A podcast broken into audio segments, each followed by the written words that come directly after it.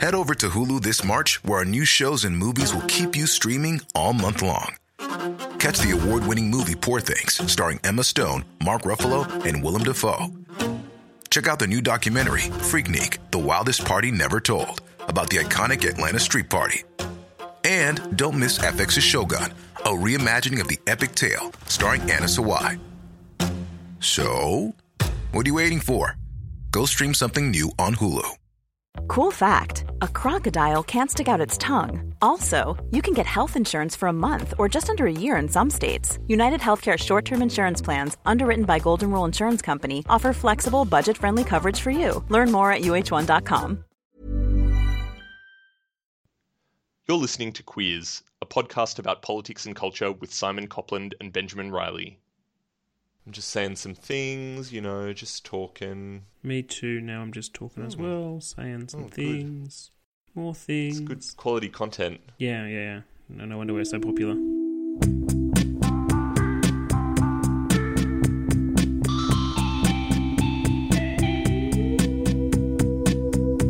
It's the 25th of January 2017. I'm Simon Copland. And I'm Benjamin Riley. Welcome to Queers. Each episode we talk our way through questions on a theme, and this week we're talking about homophobia. So before we started, before we get into the topic, I just wanted to like tell a strange um, and kind of quite lovely story that I had about uh, a listener. It's kind of gotten to the point. I don't know if if this is true for you as well, Simon, but like I feel like you know I've been doing this for a year now. Uh, we don't really do much in the way of kind of marketing the podcast or, or actively um, uh, getting people to listen other than through our, our personal networks and our friends. But it's I'm really starting recently to like get feedback from people who I don't know, which is really which is really cool. Um, I was looking at the the kind of you know where people listen to our podcast the other day, and they're like we we really get people listening from all over the world, which is which is really um, quite amazing. There's you know people from uh, from Europe, from from North America, from like people from Africa, from Asia, um, and that I, I, Well, I, found I haven't seen really- those stats. yeah, well, I have to I have to show you. It, it was it was genuinely really cool. So I um uh, a friend uh, a friend of mine uh, was was visiting from the UK recently, and she told me that she put uh, a, a friend a friend of hers, a, a gay guy she knows over there, onto the podcast, and um, he's gotten really into it. So you know, I, I I've never met this dude, um, and so she asked me to like record a, a greeting to him to say hello, which was obviously like the most awkward thing I've ever done in my life. Um, so you know, hopefully he's listening to this, and I've momentarily forgotten his name. So God, I'm an asshole. Um, but it was. Oh, the story was so good up until that point. I know, I know, I know. I really, I've really wrecked it. Um, but anyway, it was just this kind of like lovely experience, and and as awkward as it was, really kind of cool to know that people are listening to us from uh, uh, not only people we don't know, but but people from uh, from all over the world. Yeah, that's really, really cool. I like to hear that. Hmm. So um, so thank you to everyone who's listening to the show, and and people who continue to leave lovely reviews for us on iTunes. If you haven't, um, I mean, just do it. Just do it right now. Just pause the podcast and and do it. Yeah, and, and, and I really I've had a couple of bits of feedback every now and then, and it's I really do appreciate it. It sort of keeps me motivated to keep going. It makes me I don't know realize that we're not just speaking into a void, which is uh, often how it feels. Yeah. Um, so it's nice. It's nice not to be feeling like that. It is nice. Uh, so to to get back into the the topic, I've been thinking about this a bit over the past few months uh, about kind of homophobia as a broadly as an idea, particularly since the U.S. election last year, and now it's been um, almost a week since uh, Donald Trump's uh, inauguration as U.S. president. And since then, particularly, community conversations have flared up about a need to stand against homophobia, among other bigotries, from Trump's administration. And homophobia is often explicitly a starting point for political action by gay communities, and yet we often tie the idea of homophobia to recognizable acts of bigotry like verbal or physical abuse, uh, abuse that many of us rarely experience. And so we were thinking is homophobia a useful framework for political action, or do we need more complex ways of talking about homophobia? It's important to say here too, because this has come up before, that given the amount we'll probably be drawing on our own experiences in this discussion, we don't want to even imply any universal implications for all queer people. Yeah, and in doing so, we've limited the language we're using to frame the discussion to uh, gay um, and homophobia rather than talking about, for example, biphobia or transphobia, um, though these um, topics may come up today. Um, that's not because we want to erase those experiences, um, but largely because we don't want to accidentally come across as speaking to experiences that neither of us have had. So I thought a good place to start would be to reflect on our own experiences of homophobia. Um, Simon, can you think about instances in the past, maybe significant instances, or even in your day to day life where you do face homophobia?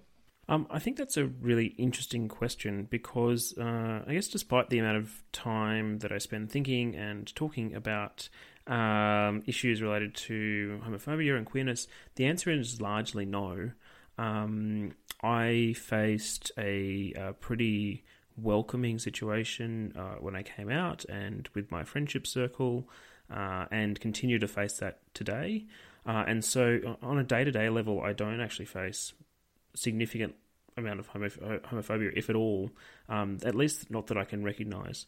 I can think of one real instance where that that occurred, and one that had a, had a major impact on me, uh, and that was when I did come out when I was uh, 16 or 17. I had one friend who uh, was a very very good friend of me at the to- of mine at the time who um, who didn't react particularly well. Uh, so it was only one out of all of my friends, uh, but he he was quite a, a religious person uh, and sort of. Um, sort of didn't didn't reject me entirely, but just sort of uh, said basically that he thought because of because of being gay that I would go to hell and and that, and, that, and that kind of stuff, and that really affected our relationship.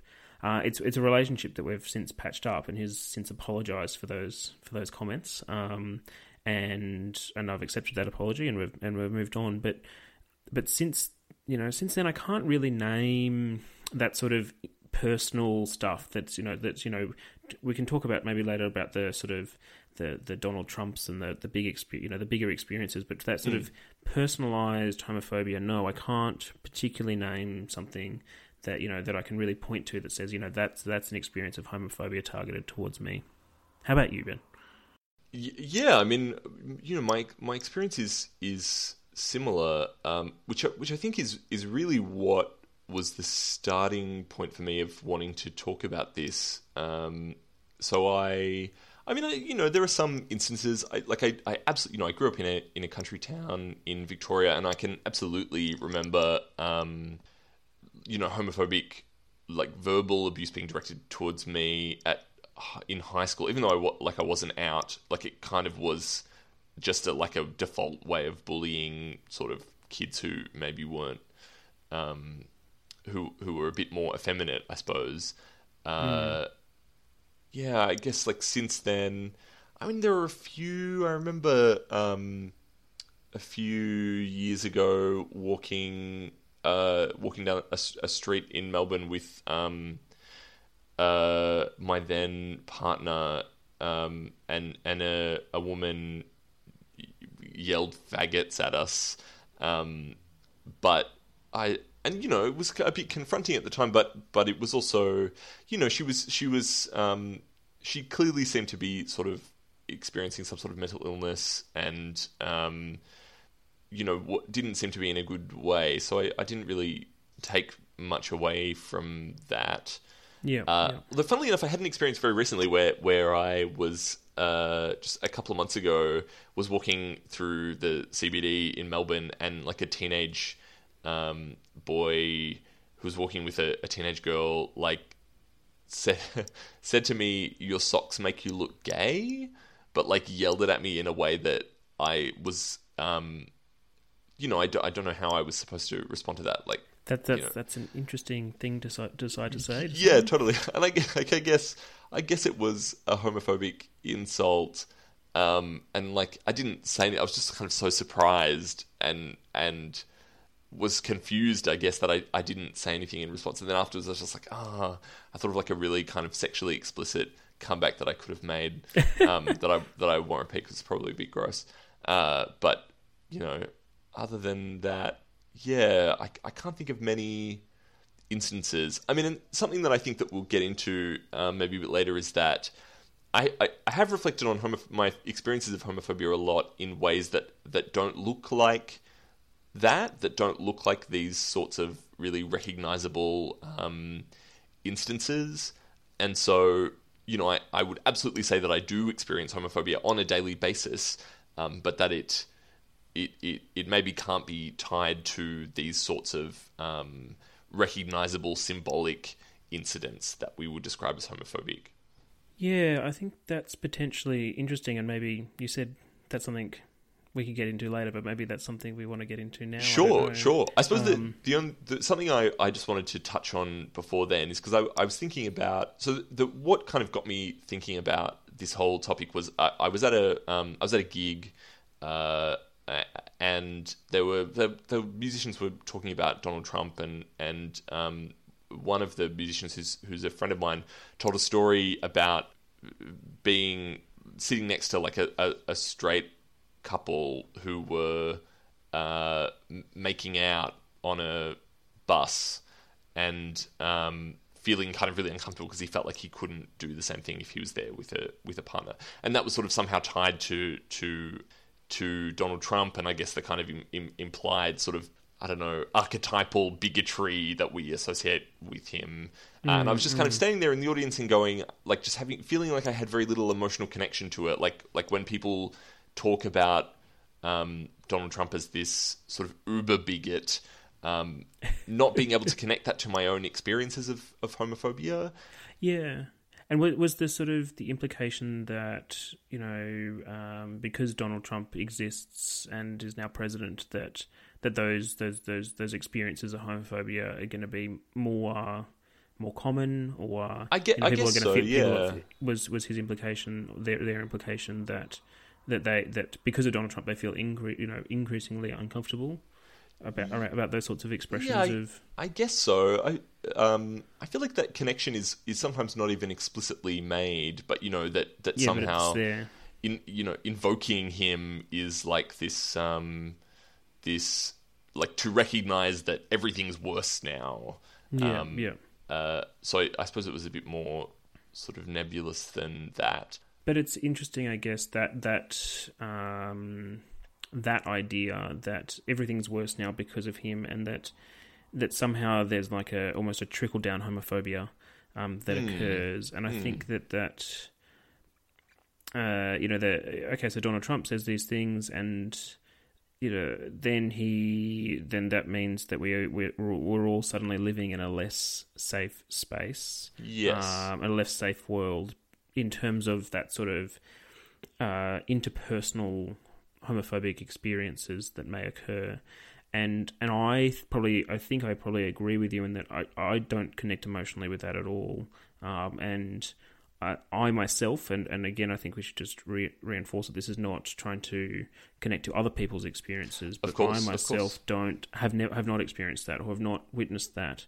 Um, uh, and and don't fear that in in any ways that Donald Trump is some, some, some, somehow suddenly going to mean that uh, that uh, that I'm going to be facing abuse walking down the streets if I hold my partner's hand or mm. or or kiss on a bus or anything like that. And I, have I've not felt that at all, and, and I don't feel that. You know, I, I live in Canberra, which is quite a progressive place, but I don't think I'd feel that in other places either.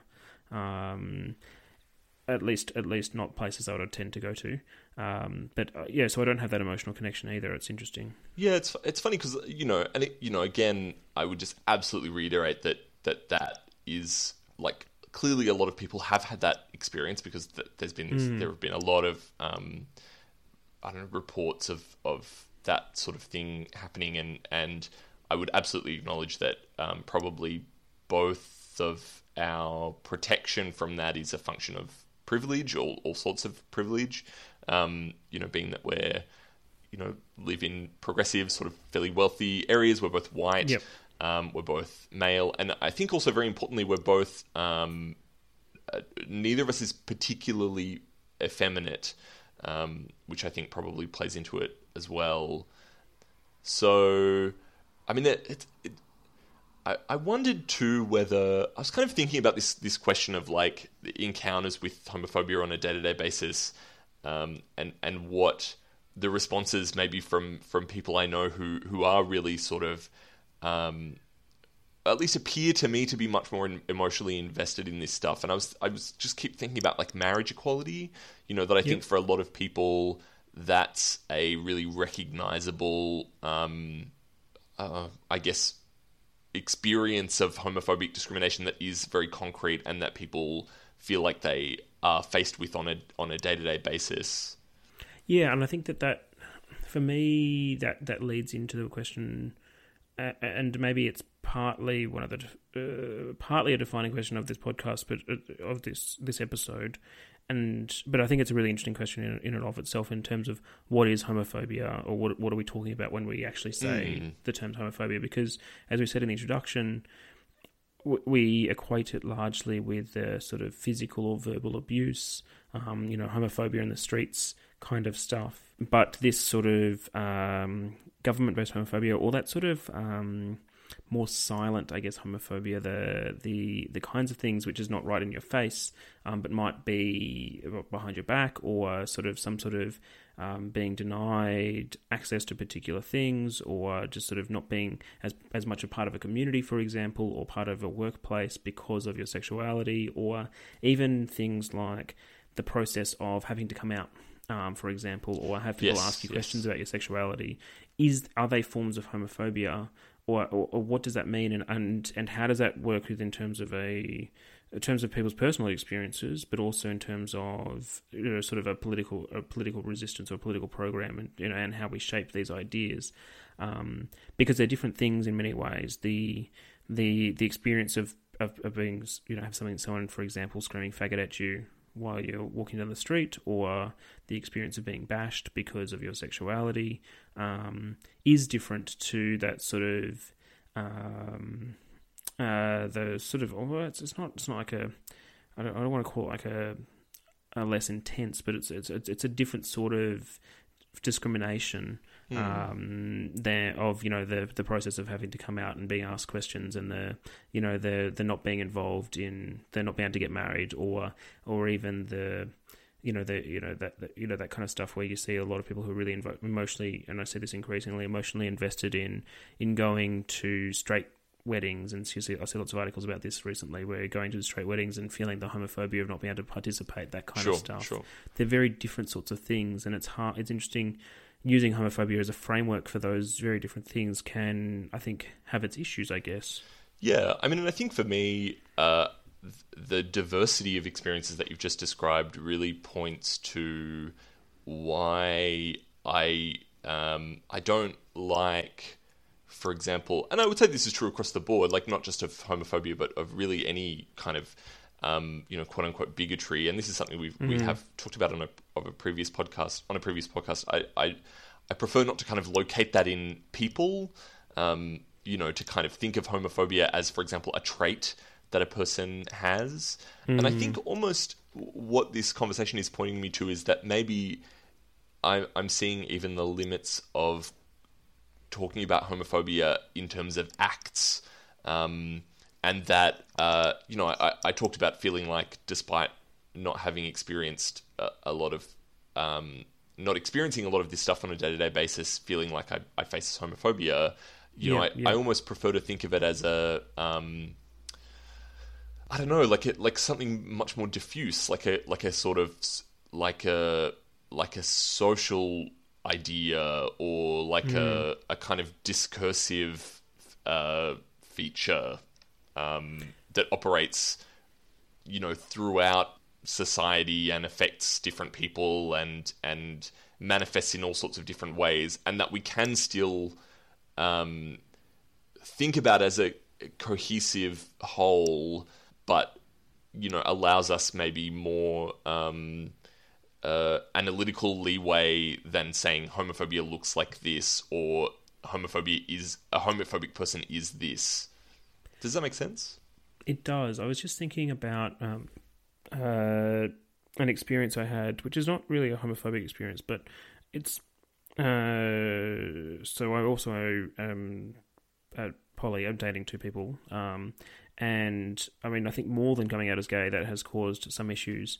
Um, and I remember just last year actually having a chat with a friend of mine about um, uh, having a, uh, an engagement with. Uh, sorry, a, a, social event with a family member where both my partners were going to be there, and, and being concerned about how that was going to play out. And Hey, I'm Ryan Reynolds. Recently, I asked Mint Mobile's legal team if big wireless companies are allowed to raise prices due to inflation. They said yes. And then when I asked if raising prices technically violates those onerous two-year contracts, they said, "What the f*** are you talking about? You insane Hollywood ass." So to recap, we're cutting the price of Mint Unlimited from $30 a month to just $15 a month. Give it a try at mintmobile.com slash switch. $45 up front for three months plus taxes and fees. Promoting for new customers for limited time. Unlimited more than 40 gigabytes per month. Slows. Full terms at mintmobile.com. And saying um, to this friend, I said, you know, I think it will be fine. Like it will, you know, it won't be great, but it'll be okay. That kind of, you know, that this event will be okay. You know, we'll get through it, and that will be fine. You know, and you know, and then you know, it was like, I guess that's okay. And my and my friend said something like, you know, well, this is, you know, this is what queer people face all the time. Is that the it's the yes, things might be okay, but that doesn't mean they're good. You sort mm. of go around with that sort of experience of always being the, the odd one out, or always being the one who has to has to explain yourself, or always being the one that um, that uh, it's, it's you know where things are just okay, and and and it's not you know, and, and nobody else has to deal with that. Or, you know, I think people do in different other sorts of circumstances, but, you know, in terms of, you know, sexuality, nobody else really has to deal with that. And that wasn't explicit forms of homophobia for me, um, or you know, if it, if it was a similar situation, it wasn't like that explicit, you know, being um, bashed or or or having abuse yelled at me or being ostracized. Even um, it's not that. It's but it's the the level of sort of um, just it just being there. That sort of it just you know it's I would say it's systematic sort of sort of homophobia is the kind of language that I would use, but it's that personal you know that at a personal level, it's the the experience of that just knowing that that things are different and not quite right, but it's all to do with you. Mm. Um, and even if it's not spoken necessarily, it's just there. Um, and that I think is the different kind of I don't know. For me, that's an experience of a different kind of of, of homophobia of, of some form.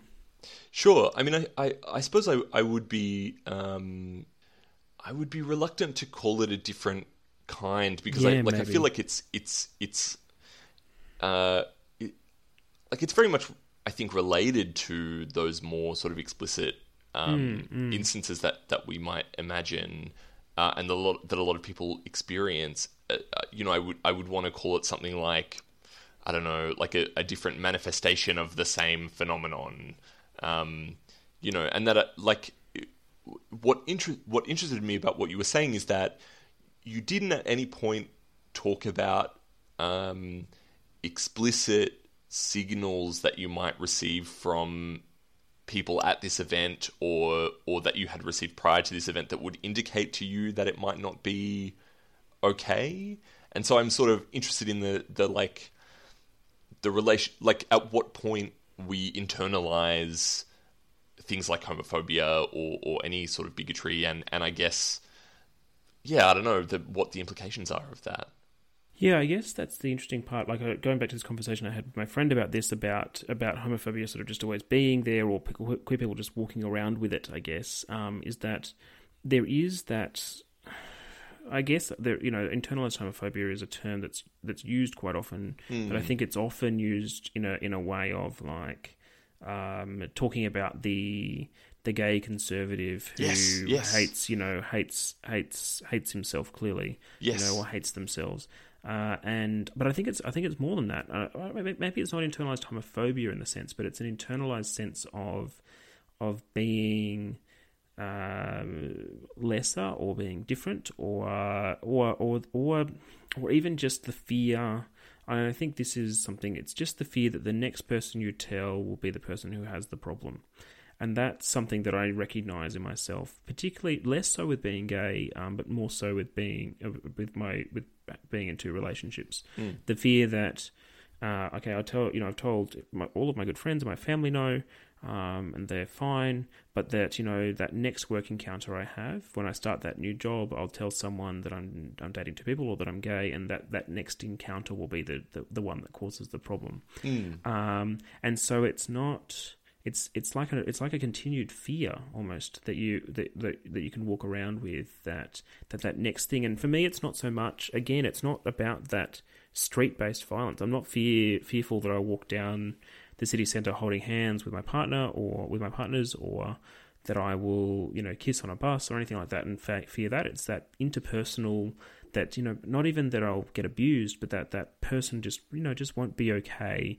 and and that it'll be awkward and difficult and but also in some ways that the, the bigger problem is also that when when those sorts of you know nobody I know would accept you know would accept uh, someone uh, abusing someone on the street. You know, if anybody mm. I knew would accept, would, would no one would accept that. But those sorts of quieter forms of, of, of uncomfortableness, people are more willing to accept. You know, when someone in the family or the friends is that you know that sort of awkward about it or uncomfortable or wants wants explanations or demands those sorts of things. It's more it's more accepting than people are more accepted acceptful of that and more willing to forgive it or more willing to say, Oh no, they just have to let them give them time, you know, all that kind of stuff. Mm. Than than if, you know, if someone walking down the street um, screaming abuse. And I think that's where there is a difference in these sorts of forms of homophobia, and that one our society continues to accept largely to an extent. You know, I think that in places like Australia, in you know, in the places that we live, um, if you were to walk down this, you know, central Melbourne or central Canberra or central Sydney, and someone started screaming homophobic abuse, I don't think many people around that would accept it.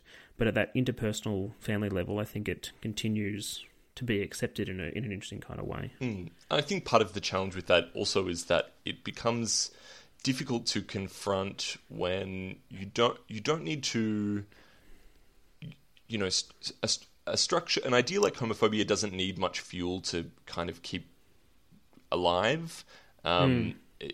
in terms of like for example your your fear of of something happening um, and so you know even if you only have one or two encounters like that, you know, it, it, once it becomes internalized and, and, and once you kind of uh, are fearing things, regardless of whether or not they're going to be there, I mean, it's it's it's sort of impossible for the people around you to confront that and to support you to overcome that because you can't you can't see it. Mm. Um, and I, you know, which which to me raises questions around, you know, what might community responses look like to the sorts of I, just keep coming back to this idea of internalized homophobia, and I, I really, I really like it, and I, I, I was um, cur- interested in what you. I mean, I don't like internalized yeah, homophobia. Yeah, that's what I was laughing at. You know, oh, I love having internalized homophobia. Yeah, it's great. So great. it's it's fun. Um, but I, I'm really glad that you said that thing about conservative politicians as well, because I, I you know, when I said that I don't like locating bigotry in particular people, that's part of the reason because I think that um, by saying that the only people who have internalized homophobia are these like, you know, conservative uh, gay guys, for example, it gives us, it kind of makes it much harder for us to think about our own potential internalized homophobia, mm, which I would mm. really kind of struggle to think. Um, I mean, it's so homophobia is is or, or let's say um, heteronormativity, you know, that that kind of um, that great word is so pervasive that um, it's really hard for me to imagine that that most gay people haven't internalized at least some of that. Um, and when you're when you're dealing with this stuff that is so uh, you know doesn't maybe often have really concrete manifestations in day to day life, I mean, how can you? Yeah, again, how can we as a community deal with that when it when it feels so um, abstract, even or or invisible? This is a good question, um, and, I, uh, and I don't know, but I think I mean there's. oh, it's it's. I mean, it's, it's such a. As long as I get, I, I think that as long as homophobia exists in the world, in terms of in a systematic kind of way, I think that there's always going to be the potential that you'll have individual experiences of homophobia, um, at least in the near future. But as, I think that, and that's you know, even though it's a false separation, I think that's where there's the the potential separation between the sort of the systematic structures that are that are homophobic and the potential individual um, experiences of that. One, I think, has a greater cause uh, causes the other a lot more than the other way around, and that I think Sure. systems systems impact those individual experiences. But so just as long as we have that systematic um, a, a, a system based on homophobia. And when, you say when you say a system, are you are you talking about?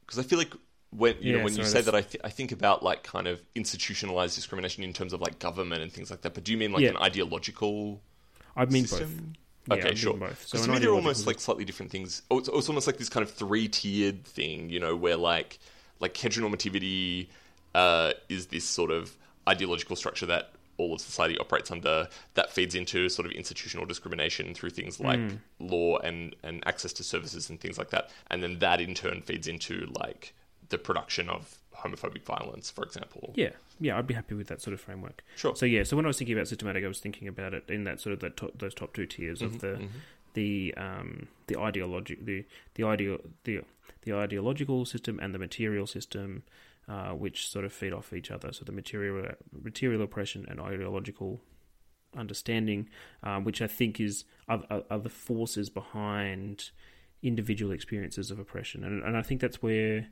you know, I agree with you on the, the not having the, the, the idea of, of the not locating homophobia individual in the individual, like that sort of that person is a homophobe kind of thing because it's that is you know people aren't born a homophobe. You know, you don't. Sure, It doesn't. It doesn't occur in some sort of weird.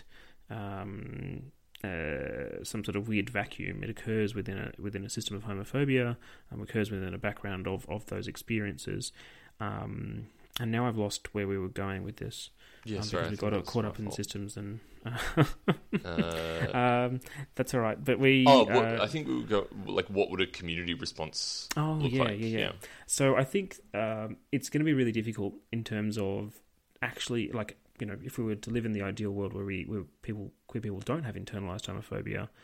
From my view, it's really difficult as long as those that those structures of homophobia of, of homophobia continue to exist. So those systems in terms of the ideological narrative and the, the, the structural system, uh, the physical material, governments, laws, economic disadvantage, that kind of stuff. Um, so, so I think you know the first one is to try and break down those those systems of homophobia.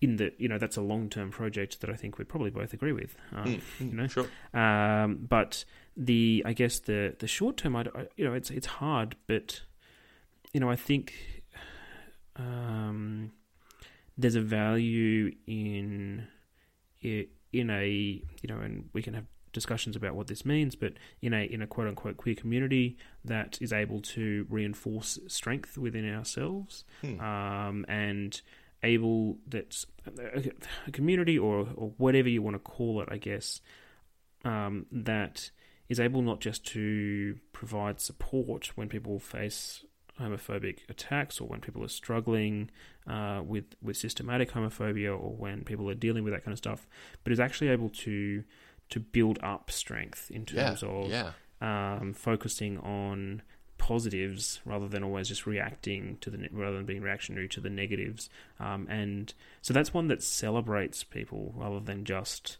responds to the negative attacks. And I, and I fear that um, in recent years, in particular, and particular, particularly last year, that we've become that this you know this queer community has become very reactionary to to attacks rather than focusing on our own our own strength. Um, and, And sort and of that def- worries me. defensive, you know. Yeah, defensive is a good term for it. Um, whereas, I, yeah, I would rather us to, you know, I, I think the one that can can get rid of sort of, you know, that can really work on things like internalized homophobia is one that is able to be more offensive, I guess, more on the offense, um, and but but also focuses in on itself. Not just focusing on, on the legal reform. So it's like you've got to have that legal reform, you know, not just legal reform, legal and social reform as the big picture stuff, um, that that we must continue to fight for. But part of the process of getting to that reform is being able to, I guess, almost you know liberate our own, liberate ourselves. Yes. through, through a sense of community, um, and that means having some focus on ourselves as well. Yeah, I mean, I, two two things kind of come to mind came to mind while you were talking. I think, um, you know, re- really, what one of the the the values of at least the potential of queer community, I think, can be um, is you know, if you think about heteronormativity, like one of the implications of it is that uh, gay people are other, you know, are, are just by default sort of different from this ideological um, uh, norm. And so I think a, a gay community can be a really positive space for just like uh, like reinforcing selfhood, you know, for kind yep. of creating a space where you are. I mean, normal's kind of a weird word to use, but you know, it sort of works. Like you're where you are um, not other, where you're you're not kind of abnormal in that Or in even- that space. Sorry, sorry to cut. Or even like I think that's important, but or where your otherness is just celebrated as being a Sure, good thing. sure. You know, so you can say, yeah, we're other from the from those people over there, but that's fine because you know sometimes other is good. Hmm. And I mean, I know that you mean other in that sort of. I guess I'm guessing you're picturing in that sort of bigger picture of like here's normal and here's. Yeah, yeah, yeah. But yeah, I think there's a there's value to that. Sorry, I cut you off. Mm, no, no, no, no. I agree. Um, and I guess the second thing, and it's it's interesting that you use the word liberation. Like I, I was just kind of thinking about, you know, this, this sort of like this tiered structure that we've just come up with, and and I, I was thinking about second wave feminism, and that like a, like a big a big part of um, the women's liberation movement uh, was uh, do you know about consciousness raising groups? Mm, So you know this idea that uh, women would sort of get together and like uh, learn about feminism and, and learn about kind of the structural oppression of women, and that these were like sort of social gatherings that were explicitly about um, liberating the self, I guess. Yep, yep. In a sort of community setting, in a space that was supported and and um, uh, and and done, you know, together with other women. And I don't actually know whether. Uh, I don't know as much about it in terms of gay liberation. I, I imagine that it happened. Yeah. It, yeah, I I have read about that. Um, it was you know the the early gay liberation movements. They they all there was like splinter groups and more splinter groups. Um, but there were some splinter groups that I know that focused on on that sort of reading texts and getting together as groups. And I, I think I think it was more it was quite a bit of a Marxist um, thread of the Sure, gay liberation sure. movement that would uh, read things like Engels um, and Marx and that sort of material as a as a way of of learning and and um, and and I and I agree with it in terms of liberating yourself as well. And the, I suppose that speaks also to the like maybe the, the falsity of, of this sort of tiered um, imagining of homophobia in that in that it, it links very directly the experience of like a day to day experience with those kind of larger ideological structures, and that dismantling one is dismantling the other in some yeah, sense. yeah, yeah, yeah. Um, interesting. Yeah, I mean, I, you know, uh, I, and I wonder whether that that kind of um, that's something that we could do better as a community. I mean, maybe not exactly the same model, but at least you know, create safe spaces to be able to talk about this stuff. Yeah, I mean, I think that that's valuable, and I agree with you that it's something that we could do. That uh, you know, if if you if you think about queer spaces these days, they they often don't have that community, that sense of community feeling in terms of you you know you know the the stereotypical queer space. You know, bars are an amazing queer space and they have an amazing history. But my experience with queer bars is often clubs that you go out to get really sloshed and Sure, sure. um, and try and pick up. And if you don't pick up, then you you know you, then you've failed at going to the queer bar. But spaces where you can go and chat to other queer people in a comfortable environment where you could talk about issues, where you could um, engage in that process is uh, are different to that, and I think something that is often or largely missing, uh, and there is a value to those sorts of places that I think that that we're, that we're missing at this point in time. Uh, well, we should we should probably wrap it up there. We've kind of gone down a an interesting sort of tangent, but I Yeah, feel like, yeah. I feel like I One- got a lot out of that. One that I that I wasn't expecting, Hmm, no, me either. but th- that means I think we could probably cover this topic again. yeah, yeah, I agree. All right. Well, um, thanks everybody for listening today, um, and we'll be back with another episode in a couple of weeks. In the meantime, as always, you can catch us on queers.podomatic.com, which has our whole uh, our whole back catalogue of episodes, uh, or subscribe to us on iTunes. Uh, and of course, please leave us a review and rating, please, please, please, which will help people find us. Um, and in the meantime, uh, you can find us online. Uh, I'm on Twitter at Simon Copland and also on Facebook at Simon Copland Writer. Uh, I'm also uh, on Twitter uh, at Ben C. Riley. And we'll see you all next time.